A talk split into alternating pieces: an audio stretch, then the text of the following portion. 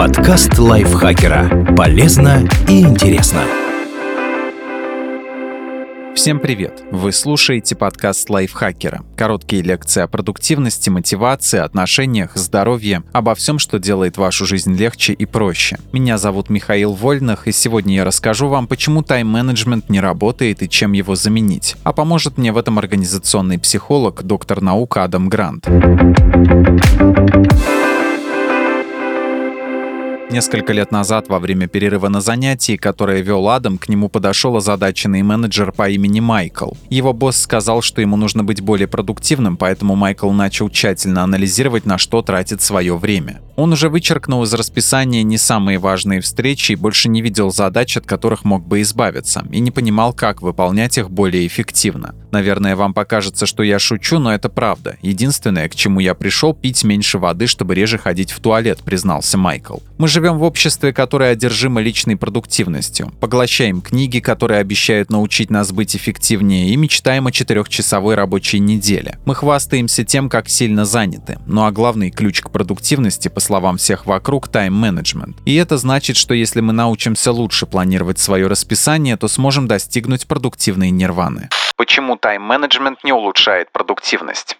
За 20 лет изучения продуктивности Адам Грант понял, что тайм-менеджмент не решение всех проблем. Наоборот, это часть проблемы. На протяжении карьеры психолог часто слышал один и тот же вопрос – как успевать больше? Иногда люди спрашивают об этом, потому что знают, что я организационный психолог и эксперт по продуктивности. Но в основном потому, что они прочитали в журнале или в моей книге, как много мне удается сделать, рассказывает Адам. На самом деле сам психолог не чувствует себя эффективным. Он признается, что редко достигает своих ежедневных целей, поэтому ему сложно отвечать на этот вопрос. Но после разговора с Майклом он понял, наша продуктивность не зависит от того, как мы контролируем время. Каждый день нам дается ограниченное количество часов, а строгий тайм-менеджмент только напоминает, сколько из них мы тратим зря. Гораздо лучше использовать другую стратегию – фокус-менеджмент или управление вниманием что такое фокус-менеджмент и чем он лучше тайм-менеджмента.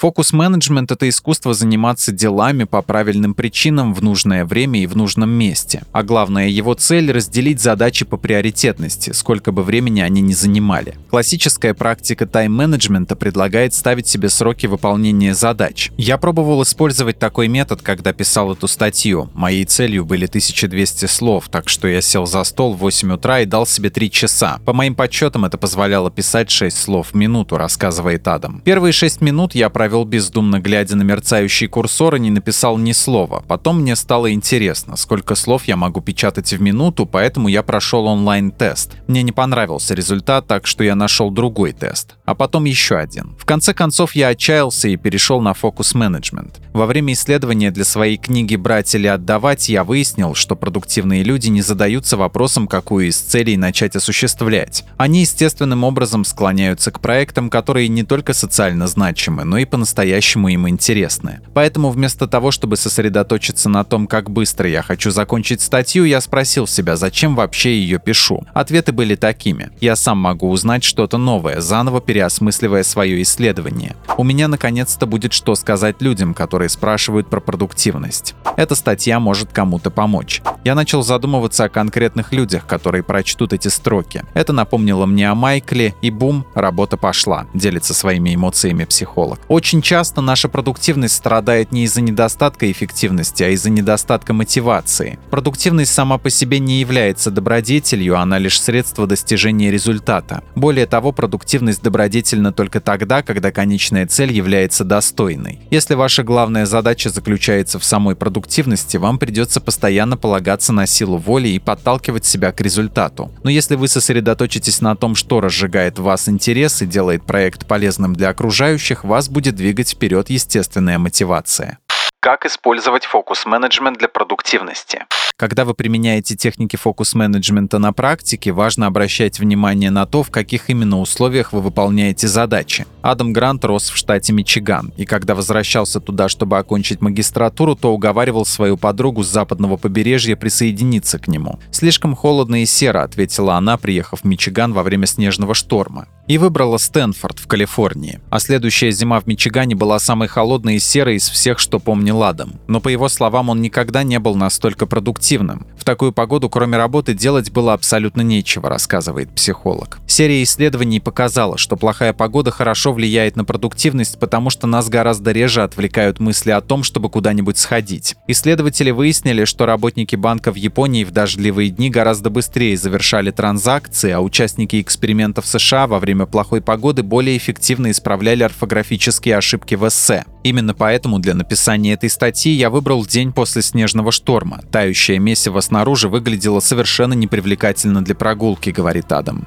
Но самая любимая часть фокус-менеджмента для психолога не где, а когда. Чаще всего наша продуктивность страдает, когда мы сталкиваемся с задачами, которые очень не хочется, но надо выполнить. Годами ученый был уверен, что за них нужно браться сразу после самых интересных проектов на подъеме энергии и мотивации. Но потом Адам с коллегой провел исследование в корейском продуктовом магазине и выяснилось, что когда сотрудникам давали очень интересные задачи, они гораздо хуже проявляли себя в скучных и рутинных делах. Возможно, так происходит из-за эффекта остаточного внимания. Наше сознание продолжает возвращаться к интересной задаче, и это отвлекает нас от неинтересной. Однако в ходе экспериментов, которым американцам показывали интересные видео, а потом давали задания на ввод данных, был обнаружен другой механизм – эффект контраста. После веселых видео такая рутинная задача, как ввод данных, кажется еще более невыносимой. Это как есть овощи после десерта. Поэтому, чтобы сохранять внимание во время скучных задач, лучше выполнять их после чуть более интересных. Ну а самые интересные оставлять, наконец, в качестве награды. И дело не во времени, дело в выборе правильного момента. Как использовать фокус-менеджмент для креативности?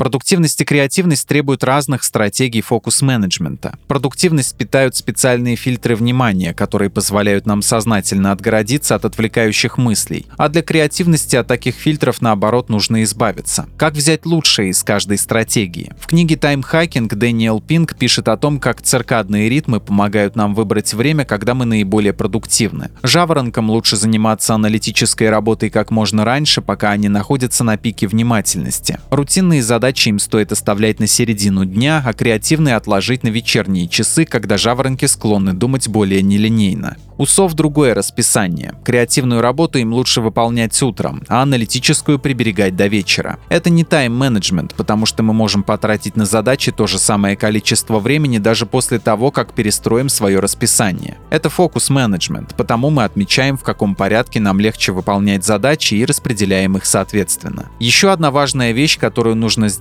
пересмотреть подход к планированию работы. Пол Грэм предлагает разделять неделю на дни менеджера и дни создателя. В дни менеджера вы занимаетесь встречами и звонками, а в дни создателя выделяете время на творческую работу, зная, что вас не будут отвлекать раздражители, которые обычно прерывают рабочий процесс. К сожалению, далеко не у каждого есть эта роскошь – делить дни недели подобным образом. А значит, нужно выкраивать небольшие моменты для креатива в течение каждого дня. По законам тайм-менеджмента нам нужно отгородиться от всех отвлекающих факторов. Не только от таких, когда нас прерывают другие люди, но и от таких, когда мы прерываем себя сами. Фокус-менеджмент предлагает другой подход – осознанно выбирать моменты для того, чтобы отвлечься. Однажды, когда я еще учился в средней школе, я провел всю субботу перед телевизором. В конце дня я был себе противен, но так и не смог выключить его, рассказывает Адам Грант. Тогда он придумал правило – включать телевизор только в том случае, когда точно знаешь, что хочешь посмотреть. Это же правило Адам применяет к социальным сетям. Если я работаю, то захожу туда только чтобы поделиться контентом, а ленту листаю исключительно во время перерывов, например, когда жду рейс или отдыхаю после тренировки, делится лайфхаком психолог. Большинство писателей ждут дней создателя, чтобы начать писать. Они уверены, что им понадобится минимум 4-6 часов, чтобы полностью погрузиться в сложную проблему или большую идею. На самом деле есть доказательства, что авторы, которые работают за поем, добиваются меньшего прогресса, чем авторы, которые работают короткими сессиями. Каждый из нас может сделать несколько шагов к цели за удивительно короткое время. Когда выпускников научили писать в течение 15-минутных интервалов, они гораздо быстрее заканчивали работу над своими диссертациями. Если вы хотите быть более продуктивными, не стоит анализировать, как вы проводите время. Лучше проследите за тем, что поглощает ваше внимание. Адам Грант уверен, что у высокоэффективных людей есть восьмой навык. Они не тратят свое время на изучение семи навыков высокоэффективных людей.